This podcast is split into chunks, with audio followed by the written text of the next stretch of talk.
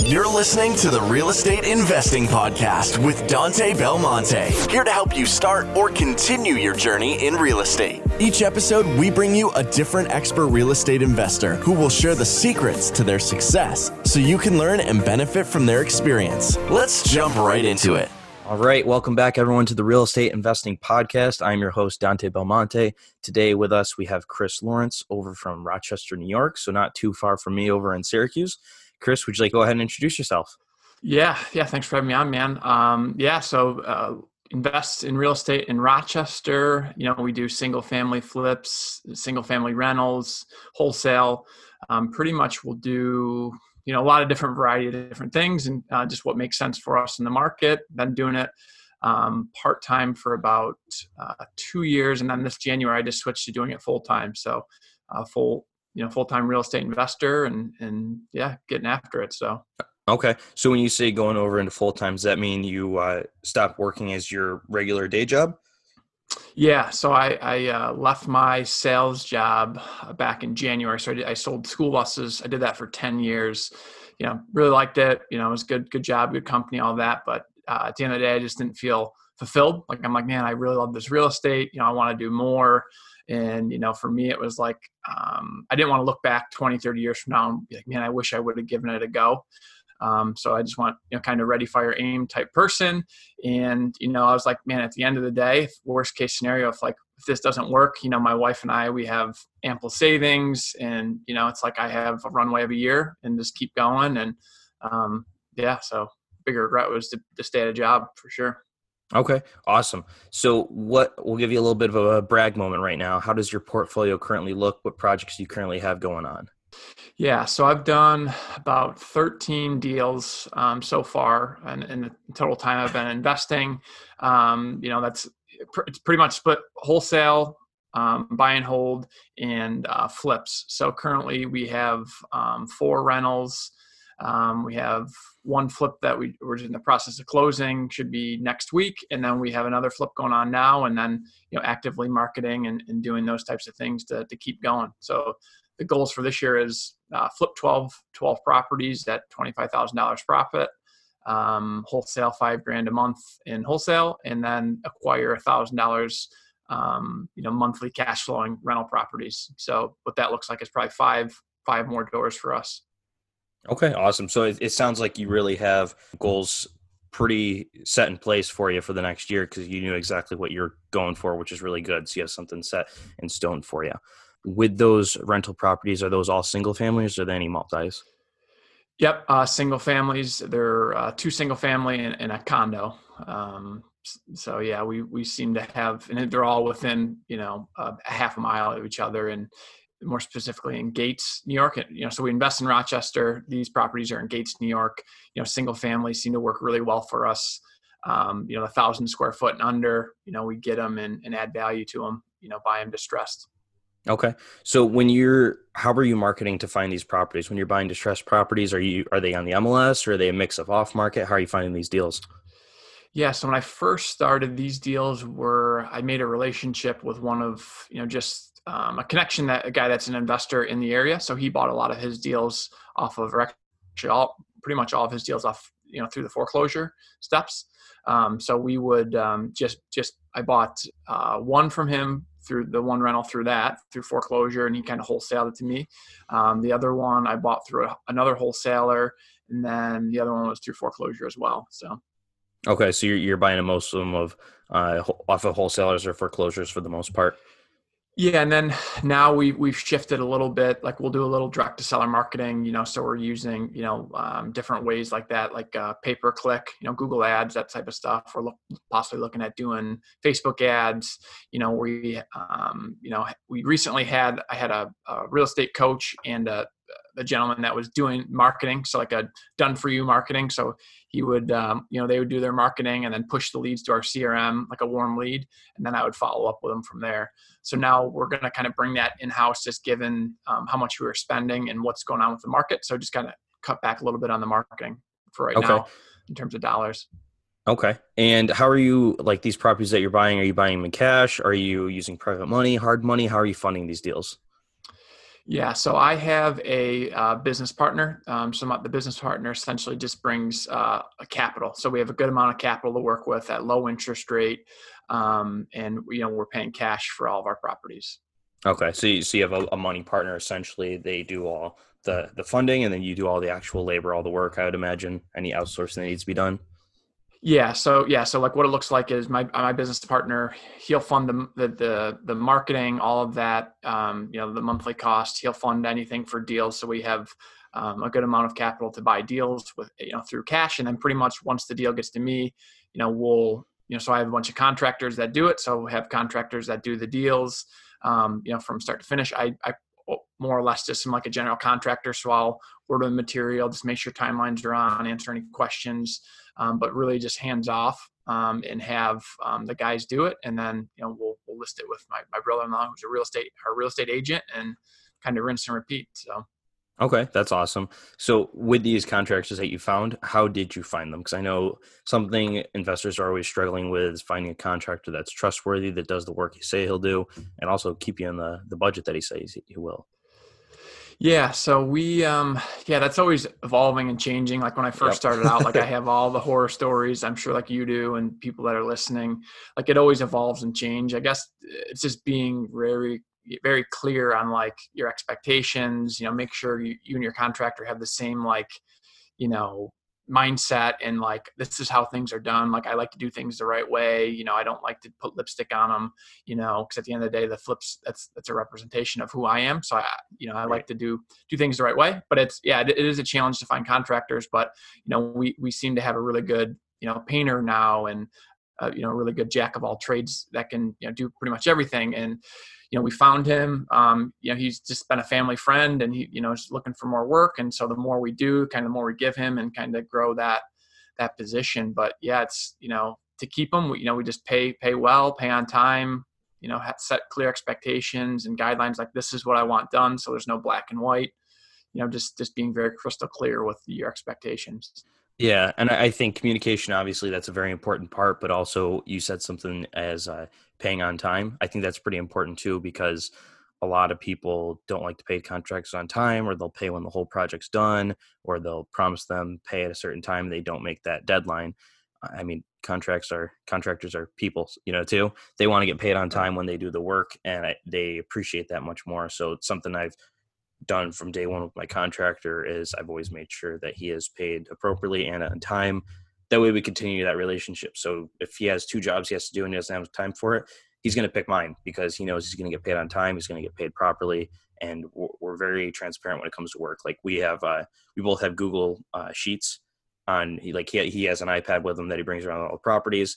And so we share the spreadsheets together for each project so he can see, and I can see what phase we're in and what work's being done in that phase. So if we're in the demo phase, if we're in the framing phase, you know, uh, prepping phase, stuff like that. So I think that's very important because a lot of people think, you know, contractors aren't, you know, real real people, so to speak. they just are bodies doing the work. Right. Yeah. Yeah. You hit on a lot of good points. You know, they, they are people. Um, and it sounds like you leverage technology, which I, I do as well. You know, like I pay with, um, you know, Venmo. So it's very just quick and easy. It's right in their mm-hmm. account, you know, and how I do it is we pay at the end of each, you know, week and, and how we do it now. There's no right or wrong, but right now it's working for us. Like at the end of the week, I go there, uh, you know, on a Thursday or Friday, kind of see what's going on. If the work's getting done, boom, I pay for the hour, you know, so it's always, you know, checking on on it, paying on Friday or Thursday, and and and just making making sure it's going along. And that's how we've been doing it. And then also, what I'll do is I'll do um, video like walkthrough. Like I'll actually walk through the house and be like, okay, I want that wall painted. I want this taken out. I want this cabinet this way, or you know. So I, I spell out a lot of those things, so you're not taking like there's less room for interpretation, you know. And yeah, no, I, no, go ahead, go ahead, yeah. I was just going to say, so that like, you know, your painters can be on the same page and your, your, contractor, and then they're like, well, shoot, what did Chris want done? You just, you just go look at the video and it spells it out. So it saves it from them from contacting me a bunch. Obviously they can if they need to, but it's, it's kind of very cut and dry. Yeah, no, I like that approach too, because again, like you said, cut and dry, it knows exactly what needs to be done. But I also like how you said, you know, towards the end of the week, Thursday, Friday, or even Saturday, you'll go to the property, see what's done, and then you said you'd pay upon that, correct? Yes. Yeah. See, yeah. So usually I, it's a, it, yeah. that that is nice because you're paying according to what work has already been done, not what work's going to be promised to you. Um, which there's no right or wrong method. Right. It's whatever works for you in your situation with your contractor. And I think the way we do it is, again, we see that on a spreadsheet, the the scope of work that's going to be done. We pay 50% on that. And then once that scope of work's done, they get the additional 50% and they start on the next phase. So again, no right or wrong method, but yeah. just however it works for you with your guys. Yeah. Yeah. And I think that's key. Like just, yeah, whatever like you spell out with your contractors, like that that'll work. You know, it's like that that what my system might evolve down the road. Like when we start to grow, you know, I'll have to have probably di- different crews and different things. So everyone kind of works differently. So you just got to kind of see what what works and you know hold them hold them to it and exactly keep keep going forward. Yeah. Are you are your contractors doing all the work for for on your projects or are you hands on with anything or you do like smaller things? Yeah, so like when I like my you know, if you we were to rewind like my first flip I ever did, you know, I was like painting and they're helping the contractor and you know, learning. I'm like, man, this is one, I'm not handy and two, I'm like there's no way I'm going to be able to scale this like that. So it was good. Like like it, I learned so many good lessons being able to to get there and see things come together if you've never been through construction like putting cabinets laying tile and, and all the different nuances to it. So i learned it but i quickly learned that like if you want to do this you know you have to you know depend you don't have to but like if you want to scale it you kind of have to take a hands off approach and uh, you know have good people to do the the contract work. And then also like you know when you if you're doing contract work like who's going to find leads and who's going to market and continue that going on? So it's like yep you know you need to you know highest and best use of your your time and um, you know all of that. So um, oh yeah i, I think so yeah, that's so that it, it, yeah i think that's very important because it, i'm like the same as you. I'm not a super handy guy. I don't know how to do a majority of this stuff but because i haven't been working as much or i've been working from home with the whole virus going on things like that i've spent two full days last week going over with my contractors just working on a project with them just so I could see how things were done, work with them a little bit, and maybe even give, you know, a little push to shove to move things along a little bit quicker because who knows what's going to be happening in the coming months with everything that's going on. Talk to us uh, a little bit about because a lot of people on here, they're newer, they're looking to get started, so they want to hear and be more realistic about first things that go on. So talk to us about your first deal. We'll break it down basically on how you did it, how you found it, and then how you funded it, and then we'll go into the numbers a little bit more. Yeah, man, I remember that deal very vividly. Um, how can we so, forget those, right? Yeah. So so yeah. So like, I guess I'll take it a step, like kind of kind of where it all started. So like, mm-hmm. I've always been interested in real estate. you know, I've always been a ready, fire, aim person. I um, read Rich Dad Poor Dad. That was a you know just kind of an eye opener. Like, holy cow! Um, then I yeah. found Bigger Pockets, as probably many of your listeners know and are familiar with. So that's a great resource. So I would listen to like every podcast. I listened to every podcast probably two or three times over, just gained so much information. And like one day I'm like, you know what? Um, I'm just going to take action. I'm going to buy something, you know? So I um, woke up one morning, you know, real early, um, went on auction.com, was I put a bid in on a, it was a condo right in the, the town I live in in Fairport. And I'm like, there's no way, you know, I'm like shaking to like you know put put in all the information and i'm like yep. there's no way i'm to get this thing. And so i so i bid on it and then like in that time it was either before or after i went and actually door knocked the property looked at it so i kind of knew what i was getting. And then like i think you know within the the coming day or two you know that people from auction.com called me and said hey you're so close to getting this like can you can you rework your numbers? And i'm like okay yeah let me think about it. So i you know, that time I, you know, looking back, I didn't really know what I was doing. I was like, yeah, okay, I can pay a little more. So, you know, so right. I, so I paid a little Why not, more. you know? yeah. Why not? You know, so I got it. Um, you know, so we ended up winning the bid, you know, and I, I remember like I'm a sound sleeper. Like I can sleep through anything. Like I, I remember that so distinctly. I couldn't sleep for a week straight after I bought that. I'm like, what am I going to do? You know, like I'm talking to my wife. I'm like, what did we just do? You know, and, so yeah, so we just we put one foot in front of the other. We had a, you know a few contractors we pieced together. Um, you know, I was doing you know painting and you know a lot of the things just to learn it. You know, I um, ended up I think I took like a, a like a like essentially like a car loan because I have good good credit. So I took like I think twenty five thousand dollar car loan. You know, like my parents, you know, my mother in law, like whoever, they just lent me money, just like you know, like I believe in right. you. You know, you know, seem like you know what you're doing. So yes, we put together, you know, we bag borrowed and stealed from everyone. We had credit cards like with Home Depot. So like we just we just made it happen and figured That's it awesome. out. You know, like you know, because I, I think I had enough money for like the acquisition of the property. I think, which you know, I don't remember at the time what it was, but we had enough to buy the property. I'm like, well, shoot, now I gotta, I got holding costs. I have you know material, different things, taxes, association fee. Um, you know, so we we just we figured out how to get it done, and uh, yeah, so it was it was a great lesson. So yeah. Was this a uh, a flip or a rental? Yeah, this was a flip. So we, okay. I don't remember the exact numbers, but I think we bought it for ninety sold it for 150 ish, held it for about 120 days. Um, and at, you know, when it's all said and done, I think we made 18, $20,000. Okay. And, nice. So it was a pretty successful first project for you guys. Yeah. So I think, I think a lot of it, like, you know, like looking back, I didn't know, like, you don't know what you don't know. Um, and I'm like, yeah, I, th- I think it could sell for you know 140 and but then we like man it's a good market so you know it's a combination of you know we get i think we got a decent deal the market was really strong a good area um, and yeah it was it was a good deal and then like the light bulb just went off i'm like man i just made 20 grand you know in like three months you know i worked for it because you know obviously of course. i did a lot some of the work but like and you know then the wheels are turning like you could do this at scale and you know you could make more and more and and keep this going so yeah that was that was huge for me. Just getting into a deal is, is the big thing. And, you know, you don't, you don't ever have it all figured out. Like there's still stuff now that you don't know. You just, you figure it out as you go. And I think if I have one piece of advice is just make sure you buy stuff very conservatively, um, just in general. And, and now, um, even with the coronavirus. And what I mean by conservatively, like, okay, like I think this property could sell for 135, make the numbers work at 135. And if it sells over, that's just like you know icing on on the top and you know better. But just want to be conservative and and you know safeguard yourself from all those oh yeah. things that can, I, can go wrong exactly like uh, one of the projects i'm working on right now we have an arv that we have in our head for the property so when we do uh, a cash out refinance for 80% we can pull out all that capital we put into the project to pay back private lenders and ourselves for the money we put on the acquisition for the project and I was talking to a, a quote unquote, I guess you could say mentor, someone that really got me started mm-hmm. in the real estate investing world. And he's like, well, why do you think it's only worth 125? I mean, I think it's going to be worth more than that. And I was like, well, I'm only saying 125, so it's worst case scenario. So if it is better, it's just going to be icing on the cake for us. And I think that's super important for people who are looking to get started and have questions about that is don't look at the best case scenario because that's going to be the worst. You want to look at the worst case scenario and go from there. Right. Yeah, that, that's great. Like I have, you know, two examples of that. So like one example, like we just did a flip. I'm like, I know it can sell for 135. Um, but you know, like I, there's a comp. I I'm almost 100% positive it'll sell. Let's make the numbers work at 135.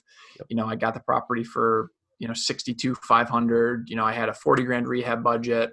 You know, we ended up being eight grand under budget, which is you know normally never happens. Never happens. So we, yeah. so we were eight grand under budget we ended up my wife and I we went to the property like man this thing looks really nice like let's um let's let's list it at 143 so we listed at 143.9 it was on the market you know oh, not even a week and it went you know it ended up selling for 151.501 you know wow. so we we netted like 42k um you know and and you know that's that, i think that's probably more of a double or a triple but like it, it was just crazy because it's like i only had like 15 hours of time into it you know like t- talking about your turn your what's your time worth you know like yep. my the hourly rate is you know like 15 to 100 to 200 or uh, $2000 an hour so it's like you need to be doing those tasks to generate more deals um, but yeah just just being conservative and um, you know trying to mitigate those risks and then like that's a good story then like a bad story on one of my rentals i was doing a, a BRRRR and i went 24 grand over budget so like i had you know $24000 into the deal, it's still cash flows and it's a good property, but that's not that's not ideal for a BRRRR. Right, know? it's not what you went for. Yeah, yeah, and I, I another thing with you know how we're always want to underestimate numbers. When I'm looking maybe at like a multifamily deal, I'm always trying to make those numbers not work. Almost as silly as that sounds, I try to do mm-hmm. everything mm-hmm. I can, put in every expense or any capex or any reserves a little higher than I have to, to see how good of a deal it can get. And then once I have it at that at its worst basically where all the numbers are at the top or all the numbers at the bottom and it's uh, and the, the margins are as skinny as they can be then i have different columns and i start looking at it well okay if we don't have that and it's just this it's like oh it looks better and better so i think trying to push a deal to almost where it isn't a deal actually helps you helps you out because that's what you want to do. You want to make it so in the worst case scenario, it's still a good deal. Right. And, and I've been on the other side of that when you're like, man, you're trying to like make the numbers work. You're like, oh, I think I can, I can rent it for at the top of the top at 1200. Yep. And if everything goes perfect, you know, I'll cash flow and, you know, it's not perfect. Like that one, one property, I went 24 grand over budget, like a week in the tenant called me like, Hey, like when I run the washer, it's backing up in the um, tub, you know, and this, this was a, um, like in the bathtub and this was a, a foreclosure property or a vacant property for God knows how long. And I go, oh, shoot, you know, we'll get that fixed. You know, we had sent the property management company over. They redid all the pl- plumbing underneath. Still no good. Like, long story short, there was a crack in the sewer line, so they had you know mm. had to mm. repair that. That was two or three grand that we weren't planning on. So it's like, you know, you just need to make sure you have adequate, um, you know, reserves and also being conservative if you're doing your first deal. And then then after that, you'll kind of pick, you know, figure out the pieces and put them together and kind of you know know what you need to do. Exactly, and yeah, and that's why it's we have to be so careful, and investors have to be so careful that emotions don't play a role into this because you emotionally get tied to a property. If it's in a good location that you really like, it's in a certain condition, then you you, you almost try to pay more than you should if it's a multiple offer mm-hmm. situation or something of that nature. Um, what is uh what's your long term investing goal? Yeah, so for me, it, it, kind of evolves and changes, but like I, I enjoy flipping, you know, um, so that's fun, you know, and that's more of an active thing. You know, I enjoy flipping right now. You know, want to keep, you know, doing that 12 this year and then kind of keep growing growing that and then eventually maybe be more hands off and kind of oversee it um, but you know ideally like i want to get enough doors to where you know it offsets you know our our passive or you know offsets our expense number so if that's 50 doors you know 100 doors or, or you know if it's single family or apartments but just really to have that passive income and still still play an active role in the business because i genuinely do like real estate. I like to um, you know take the ugliest house up fix it up. You know I, I love to create win-win situations for all like my starting with my contractors anyone i work with my vendors my you know my lawyers bank people all the way to like my um, you know residents like with this time with the coronavirus like i reached out to all my residents like hey like you know you guys have been great tenants. Let's let's work through this. If anything looks different let's just talk about it. And so right. I, I, just like to help people out. I enjoy the business and, and that's the goal you know to, to, to, build this and to leave a leave a legacy and and be able to eventually have financial freedom. So do what what i want when i want with my family and, and uh, you know wife and then you know kids in the future once we start uh, start that. So um, yeah that, that's really the goal but i'm sure it'll evolve and change but really it's it's to have the freedom Right. Yeah, I'm right there with you. And how old are you right now? I am 30.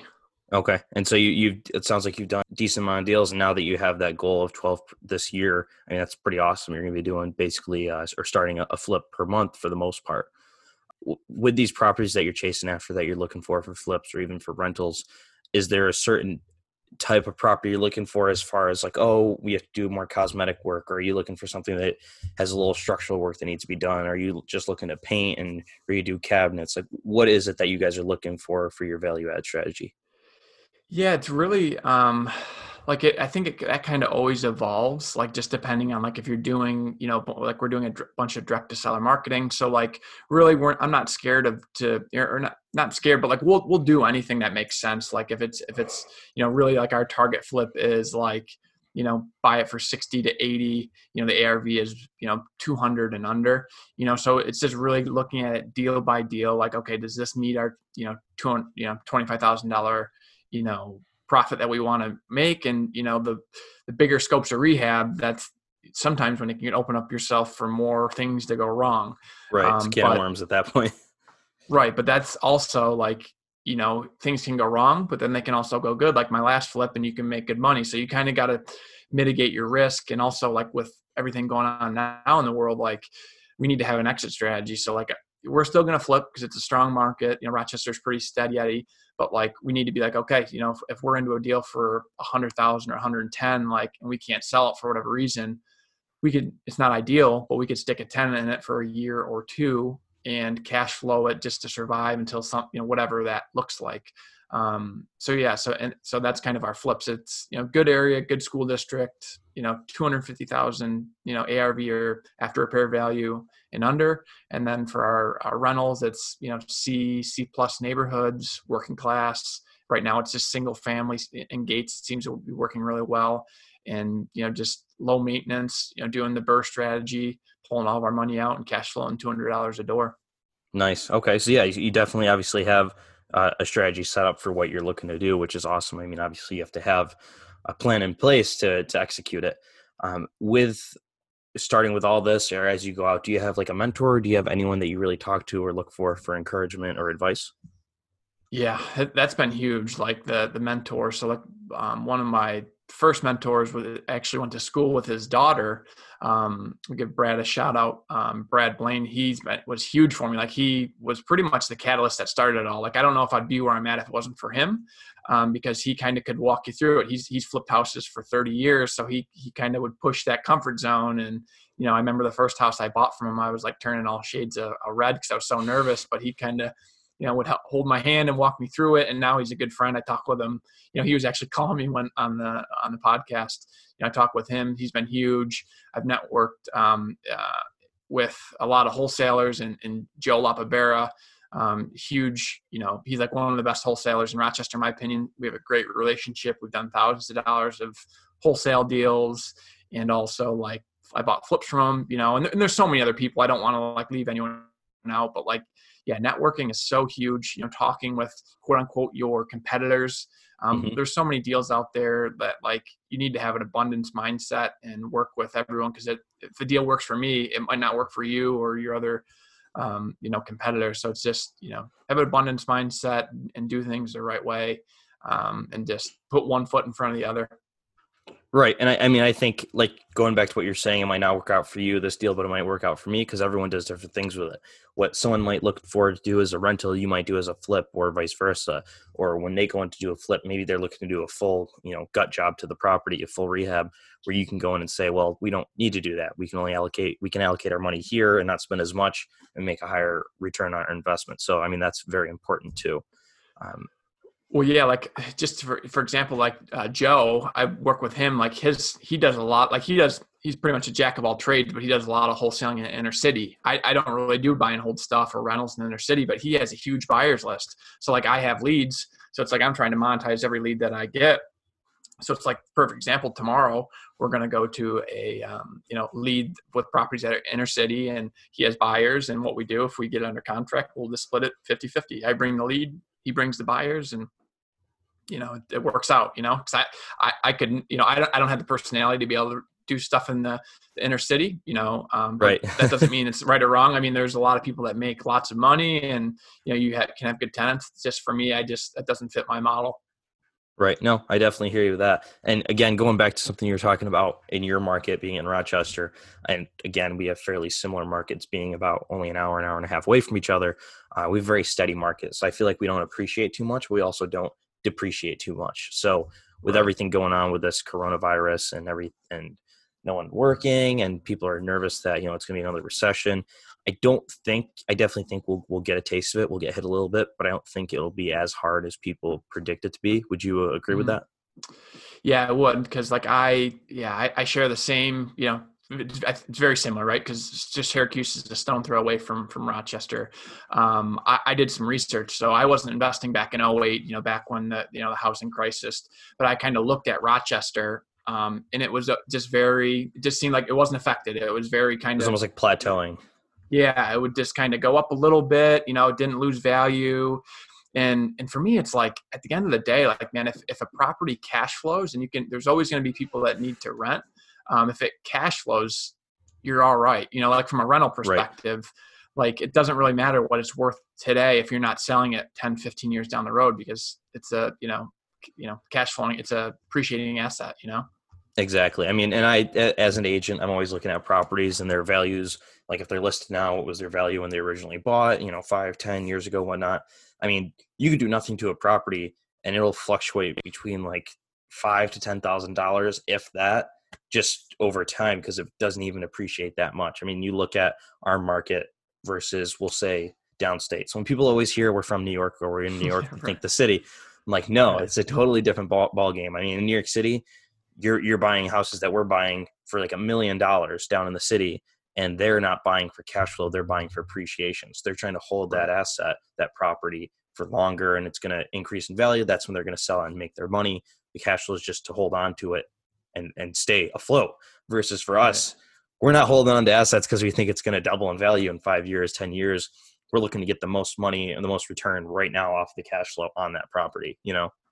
Right yeah it's like the four four wealth generators like you know for me it's like you know cash flow you know for me it's a must you know if it appreciates that that's just a bonus you know and then you have a tenant you know so you have debt pay down and mm-hmm. then you get tax benefits and um, yeah if you if you're playing the appreciation game and you're outside somewhere like you know where it fluctuates that, that could be a scary time and you know it comes back to just safeguard you know i think i think this coronavirus thing's an anomaly but like trying to make sure you have adequate reserves and just you know you're you're in a good position.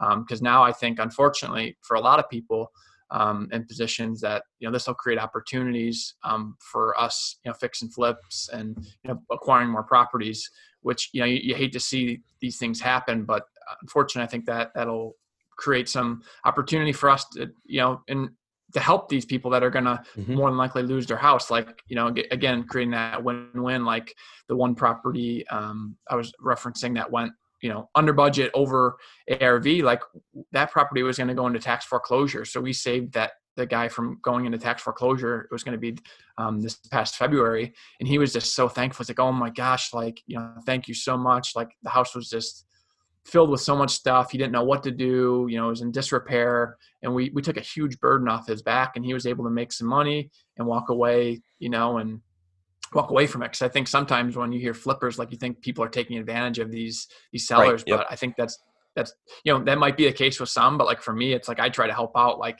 I'm very upfront. Like, hey, here's our cash offer. Like we can do this. If that doesn't work, like hey, if you want to list it, like you know here's a few people that you could list it with or like sell it as is i'm like very like i let the the seller kind of dictate what they want and kind of guide them in a, in a direction that makes sense no of course and like you said you know some flippers they try to take advantage of people but in the way we're looking at it is everyone's benefiting i mean you have someone who's in a sticky situation like you said has all the stuff in the house doesn't know what to do with it the house is in disrepair we saved them from a tax foreclosure sweet you're off the hook we also got a good deal we also just gave business to our contractors. Now we're going to be able to sell the house, and some family's going to come in and say, "Hey, it's hands off. We don't have to do anything with this property. We can just move in, and we're good to go." I mean, that benefits everyone. No one is unbeneficial in that yeah. scenario. You know what I mean? Yeah, dude, I, I love that. I mean, that's like so such my model. It's like you, you just it's like win, win, win all the way down. Like you're creating, yeah, you're creating work for the contractor. You're creating so many jobs, like Home Depot, lawyers, title agency. You know, get you know, I love it's, it's the economy, you know, properly functioning. That's what that is, you know? Right. Yeah. And like, and then like at the end, like I actually took a lower offer for someone on the house that we were um, selling because like I talked with my agent, like, Hey, I really, this is a couple that is so excited. They're looking for their first time, you know, house, you know, I really yep. like dealing with the real estate agent. So I left three or four grand on the table, but I'm like, th- that to me, like, just I was excited, you know, because I'm like, they love, they love the house. You know, it's very competitive in Rochester, so like, it's on the market, there's multiple offers over ask. So I'm like, I just want I want to go with these people. I trust my agent, like what he's seeing, and and usually, you know, that was our first offer. Usually, the first offer is the best offer, is what um, you know I've uh, went by and so yeah so it's i just i love love the whole thing and you know you can make money at it too you know so it doesn't have to you know be a, a lose win or win lose for people Exactly. And like you said with your agent, he's like, well, I know this offers a little bit less, but they're really excited. And the fact that your agent's saying that, agents are commission based. So usually they're like, well, don't take that offer, take this one. It's $5,000 more. It's the most money. We all make more money, you know. So that again goes to show character. And that's one of the reasons why I want to have you on the show. And that's why all the guests I always have on the show is they're people that they're ethical people, you know, they, they have good ethics you'll never see someone come on here and try to sell you something or talk about you know right. Eh, just talking out of their butt whatnot yeah. you'll always hear sincerity in someone's voice how sincere they are and that's right. a huge role as well yeah yeah absolutely man it's it's uh it's a fun journey and uh yeah it's it's fun just to see you know just creating jobs for people you know creating houses for people and and making money and and it's it can all go hand in hand and you can do it the right way and um, yeah, it's it's a it's a fun deal for sure. Awesome. Okay. Now, all these properties that you are purchasing, like you said, you have like a money partner that funds all the advertisements, the acquisition, things like that, and yourself. Are these properties owned in one of your guys' names? Is it in an LLC? Uh, how do you guys do about the ownership aspect of things? Yes, good question. So um, currently, all the rentals that I have are in my an LLC in my name, um, okay. and then going forward, how we have it now is my partner wants to start acquiring these rentals as well. So we'll have like anything we flip or buy from here forward will be in in our LLC that we have the partnership set up through. Okay, so you have everything in, in business names according to yes. partnerships, individual ownership, things like that. Yep. Right. Okay. Does uh does your wife have any involvement with everything that you're doing? Um, she's more like she likes the decorating side of it, and she's yeah. more the you know the social media. You know, she'll help out, which is huge. Um, you know, and um, yeah, she'll she'll she'll help out. You know, she like we go look for houses, and we'll go do different things, and she's more of the decorating. You know, so I trust her. Like you know, if we're using the grays or the whites or you know whatever the the in yep. Pinterest style is, so I just take her lead on that um, yeah, and, and she helps out, you know, cause it's, you know, real estate is good, but it's, you know, I'm sure you know, it's a roller coaster, man. It's like you oh, have yeah. the highest highs and the low lows. So it's like trying, she keeps me very steady and, and tries to keep you leveled. Sure. yeah, as much as you can be. Yeah, I mean, my, my wife's the same way, and so she's very helpful. Like when she comes into a property, I'll be like, "Yeah, so we're doing this, we're doing that." You know, the whole place is down to studs, and we're like, "Yeah, we're gonna do this." She's like, "Well, why don't you just leave that and paint it white and look really good?" I was like, you're right. That would look good if we took instead of you know redoing the brick or anything on that fireplace, we could just paint it white. It's gonna look really sharp. And then you know we we went out to dinner with her her parents, so my in laws, and I was like, oh, do you guys want to come see it? We're right around the corner. We got lock boxes on all the property, so we went in. And she's yeah. like, oh, this is nice. She's like, this is a beautiful staircase. Why don't you, you know, you, you already have it down in the studs. Why don't you just take out this wall here so it's opened up the living room a little bit more? And I was like, how did I never think of that? That's such a good idea. So then, you know, I text my contractor a picture of it. I was like, take this down on Monday if you can. And so he takes it down. I come in and look at it. I was like, this looks so much better. It's it's more yeah. open. You can see the staircase from the living room. And that's why it's also nice to have a second or even third set of eyes come in and look at that stuff because you and I, you know, we're thinking about so many we're not thinking about what color to paint the brick or you know, we're not thinking all of that. We're thinking about mm-hmm. how to find how to find properties, how to fund them, um, what the ARV is going to be, uh, who we're going to have work on the property. That that's where our mindset really is. So to have someone else, a female role typically, come in and, and take a little of that burden away by looking at the design, or even again having a second or third set of eyes, really benefits us. yeah, well, uh, yeah, yeah, exactly. Yeah, it's, it's, it sounds like you know it's a similar story you're telling over there for sure. And sometimes it's like, all right, we need to, we can't go that. You know, we have a budget we got to stay within. You know, so exactly. You gotta, yeah, you gotta you gotta balance that for sure. She's like, oh well, a really big tub will look great in here. I was like, yes, sweetheart, but there's a budget we have to stay in, so the big tub's yeah. not going to go in here. We're going to, yeah. you know, do a tub with an insert and a surround for now. On the next one, right. if we have room in the budget, then we'll go with that. She's like, well, instead of the granite, why don't we go with the quartz? I'm, i know the quartz looks a lot better, but again, we have to stay within the budget. And she gets it. Right. I mean, I, right. again, they sometimes they get carried away, which is totally fine. They have great ideas, yeah. but they got to look at the budget. You know, that's yeah, the important that's right. part, and sticking ROI with that at the end of it. Yeah, exactly. Well, yeah, and, and too, like I'm learning as I go. Like sometimes you don't need. I tend to maybe go on the extreme of over rehabbing. Like mm-hmm. you just need to flip to your comps, or like whatever right. you're. You know, if it's a rental, like just rehab to the comps. You know, you don't have to over improve unless you know something you want to you know set the set the bar for a new ARV. Um, exactly. Yeah. And, and, that's kind of what I'm doing in this one neighborhood. So there's this one street. It's on like the east side of the city in Syracuse that I own a few units already on that street, and I really see a lot of potential in that area because it's very close to the city. It's a close to a downtown, mm-hmm. and so I kind of am setting that new ARV. I'm taking these properties. I'm like, they're going to be the nicest ones in the neighborhood, and I'm going to keep doing it with each one. That way, I just push that value up in that neighborhood because it's it's funny. You have basically like these condos in the middle that are fairly nice, fairly new, and then you mm-hmm. have on like the east side you have these four five hundred thousand dollar like huge old homes that are nice, and then around these condos here where we're currently at, it's like all these like homes that are you know in distress, dilapidated. They're not that nice, but I'm trying to pick up one by one and just bring up that value and bring up the whole area. So it's pretty cool. You know, we're able to do that. Yeah, dude, it's so cool. Like when you're saying like you're, you know, you're probably pulling. So like what I've ran into now is like when I was doing comp for a property, like one of my properties came up that I flipped. You know, so it's, it's cool just to see like like yeah, we flipped that. You know, so you're you're setting the comps and sounds like you're, yeah, like like dude, I love to improve the neighborhood. You know, there's nothing better than taking a you know fixer upper house and making it nice and sticking a nice tenant in there, adding value, putting it back on the tax map. You know, it just you know again broken record, but a win-win for for everyone. Right. Yeah, and I think that's the point we need to get across.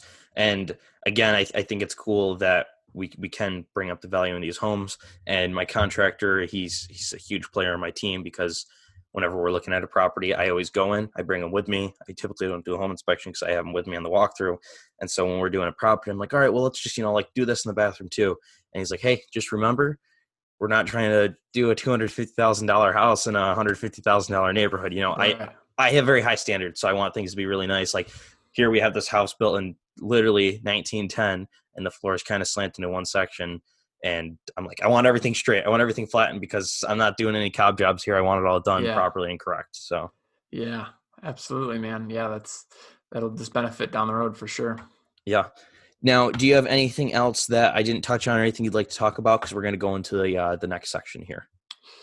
No, no, I, th- I, think I've covered it. You know, and um, you know, if anyone wants to to you know link up with me on social the best would be to do instagram um, it's chris flips rock so c-h-r-i-s flips rock r-o-c awesome okay so going over the next segment it's called the curious cues i'm going to throw a handful of questions at you and you can just fire answers back um, mm-hmm. we'll go first with uh, your favorite podcast i would say is it uh, real estate related or just podcasts in general it can be in general okay yeah i guess i'll give you two. Um, I I really enjoy um, Bigger Pockets. That's a great one. Um, yeah, they do. You know, both the job. rookie and, and, the the the old the tried and true one, and then I, I really love listening to uh, Joe Rogan uh, podcast okay. as well, just for overall information. Yeah. Okay. Awesome. Yeah, you were uh, rookie, right? Yeah. Yeah, yeah. I, I uh, recorded on the rookie, and I was actually supposed to to air like two like right before the Corona hit, and they're like, "Hey, man, you know, we're gonna have to push it off until after right. the coronavirus." um, because uh, you know just they're they're they're posting more content that's timely. on the current like, okay. info. Yeah, I'm like no worries, cool. Yeah, so, uh, yeah, that was an awesome experience. Felipe and Ashley, they're awesome. They've both been on the show as well. They're just great people, and Ashley, she's very close to us. yeah, we, yeah, we got the the Buffalo, Syracuse, and Rochester. Yep. All right. Uh, next question: What's your uh, favorite book? Favorite book. Um, I really love, you know, so the Rich Dad Poor Dad was a great book, but then like I think a, a, better book was it's the it's a Rich Dad Poor Dad book. It's called Cash Flow Quadrant. Mm-hmm. Um, I, I, highly recommend that. It just, it just, talks about there's different quadrants. There's like business owners, you know, um, you know, you know, employees, and then there's investors and um, you know, self-employed, like different, yeah, self-employed, and different things like that. And it just gives you different insights and mindsets to like what people think about and how you do things. So it was just like you know one of those aha moments uh, for me. So yeah, that, that, book's great. Yeah, I always call cash flow uh, or cash flow quadrant like part two of Rich Dad Poor Dad because Rich Dad mm-hmm. Poor Dad's really it's like the foundation of everything. That's how you should really be looking at money, income, and then cash flow uh, quadrant is more of where you sit in that income standpoint and how you can shift from one group to the other. So I again, I think that's an awesome book. That's a great recommendation. Yeah, and then I guess one more, just a mindset book. Um, so it's called "Unf Yourself." It, you know, it's the full title kind of bleeped out, but that is like a huge book. Like if you're looking for anything like mindset related, it just lets you know like you know anyone can do anything they want. It's all between your ears, and like it's a huge mindset um, shifter, and just you know you are what you, you talk about and think about so just getting that positive self-talk right and you know it's a great book so those two books highly recommend. Awesome okay. Uh biggest hurdle you've had to overcome uh in real estate? Biggest hurdle that's a good question. Um, it always um stumps someone there's like two more on here that'll stump you a little bit too. Biggest hurdle so i think um one hurdle was um, I had my rental property rented out before it was finished. Um, and I and I had so like I had it leased up like okay like this will be done you know say May and I'm on vacation say to say in April and call my contractor I'm like hey is everything good you know we on track you know yep good, good, you know, and I get back and nothing really had been done. Like it was down to the studs. Like it was like, oh Lord. and they're like moving in and like a, I think at the time it was a, you know, two, call it two weeks and we had probably three to four weeks worth of work. So what had to happen? Like I was helping my contractor. I hired a new contractor. Like I had to Jeez. put my tenants up in a hotel for I think like a week, week and a half. Um, you know, so that was money out of pocket, but did the right thing because they were moving from Right. Syracuse to you know to live in Rochester, and they're actually still in no, there. I'm just kidding. I know, right? Yeah, it should be the other way around. But but yeah, so they're they're actually still in there. They're they're actually buying a house. They'll be moving out this um this you know next month, and I have new tenants going in. But, but yeah, that was a super stressful time. Like, man, how am I going to get through this? Like, what am I doing? Um, so so that, and then one time I had a flip um, that I had my wedding money into the deal. And um, I actually closed the. I was super stressful. Like again, contractor issues, tight timeline, probably a little too confident. Like my, I was like feeling myself. I'm like, we did some flips, you know, yeah, Right, right. do this. And so I, I actually got money. I- You know, we closed the night of my rehearsal day, you know, rehearsal night dinner. You know, so like it was just, Jeez. yeah, it was it was a stressful time, but but you learn, you know, through all those, like I feel like you learn so many good lessons, you know, and you know, test your your character and determination. You just keep going forward; it will get better, and you know, you'll you'll look back and be like, man, that was a tough time, but you know, you learned X, Y, and Z. Oh yeah, definitely. And going back again to being ethical, what you said by putting those tenants in the hotel, you know, some other grouchy old landlord could have been like, "Well, it's not my problem," you know. I was told it's going to get, you know, you did the right thing, and I bet you it showed with that tenant, and I bet you they've been great tenants for you throughout the whole time. Oh, yeah. I mean, that, they've been great tenants, and like you know, uh, the girl that lived there, um, the boyfriend girlfriend, but her dad pulled me aside, like, man, like, thank you so much for doing that. Like, you know, and I just love that, like, helping someone out. Oh, you know, yeah. I was actually there helping them move stuff in there because I felt bad, and you know, they, you know, they're like. Sam's the the tenant that was like the reason I picked you is because I just liked working with you. You know, you were very responsive. You know, like so so that goes a long way. Just being a good person goes such such a long way. And then like when things pop up, like we work through them. Um, you know, like that they're they're paying their rent now, and you know, like we're working through it. Like at the end, like, hey Sam, you know, can we? You know, I got tenants that want to move in a little earlier. Can we work through that with, with your closing and just having the open line of communication and being a, a real person and but but also having kind of rule like these are the rules and like you know Mhm. but but like I'm willing to work with you and make you know make it uh, make it happen. That's the uh, that's the tough part about real estate investing is putting your foot down, but also being a good person at the same time. Like when you Yeah. see someone struggling and it's tough for them to make rent, it's like, do I enforce it with that late fee? Do I? Not? It, it's really tough, but every situation plays itself out typically, and you have to go situation by situation. No two are the same. Yeah, yeah. Like I'm I'm I'm by nature I'm you know very outgoing and you know what don't like to be like the stickler, but it's like I here's the the lease. You know, it just it's it's outlined. We have you know a signature. Like here's what it is, and obviously there's anomalies and things that happen. But like hey, like after the fifth after the fifth, there's a twenty dollar late fee, and you know then Mhm. you know so there's processes and and take it you know push it a bigger pockets reference, put it more on like hey this is the lease. I'm sorry, like Right? know, it's we- not me. It's be in com- the concepts. Yeah, and we have to be in compliance with the Fair Housing Act, you know, so kind of push it on something else to take the pressure off of you. So, Right. Exactly. Very well said. Um, next question. Uh, favorite part of investing. Favorite part of investing, I would say, I just really like. I'm like a deal junkie. Like I just love to get a deal, and like when you get under contract, like and just being persistent with it. Like like we just got a deal on I don't know. I think Friday or Saturday we found out like two of the t- the buyers fell out. We were number three. you know, and this was back in February. I put an offer in. I'm like, there's no way I'm going to get this, you know, and that was the wrong mindset. I put an offer in anyways. I'm like, you know, I should have been like, yeah, we have an opportunity. And, you know, fast forward to almost April and they're like, you still ready? I'm like, yeah, perfect. You know, so we got a, a great deal and I already have it pre-sold. So yeah. I, I'd say get, getting the deals, man. I, I love getting deals and, and creating those win-wins. Yeah, it's very satisfying. Like I love analyzing deals, and when the numbers look good, I'm just like, yeah, like that's. the and you just know you have a deal, you know, like, you know, this is a good deal and, you know, you're to, it's to be a good, good, uh, you know, project. exactly. Okay, your biggest hero.